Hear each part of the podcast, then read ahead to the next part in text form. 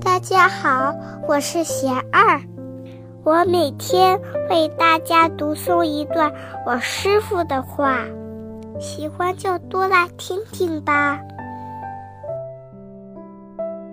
我师傅说，对我们善心、善行的考验，到底是完全无。菩萨道，还是难以突破对自我的保护和执着。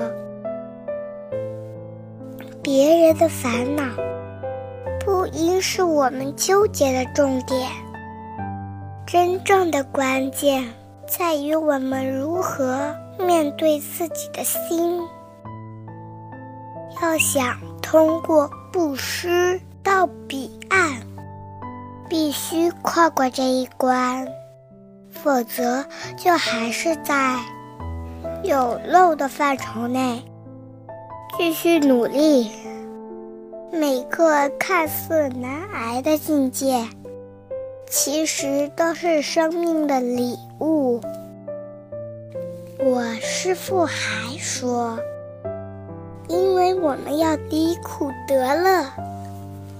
所以，遇到苦才会让我们清醒，让我们惭愧、修悟、勇于行善，犹如老师一样教我们改变。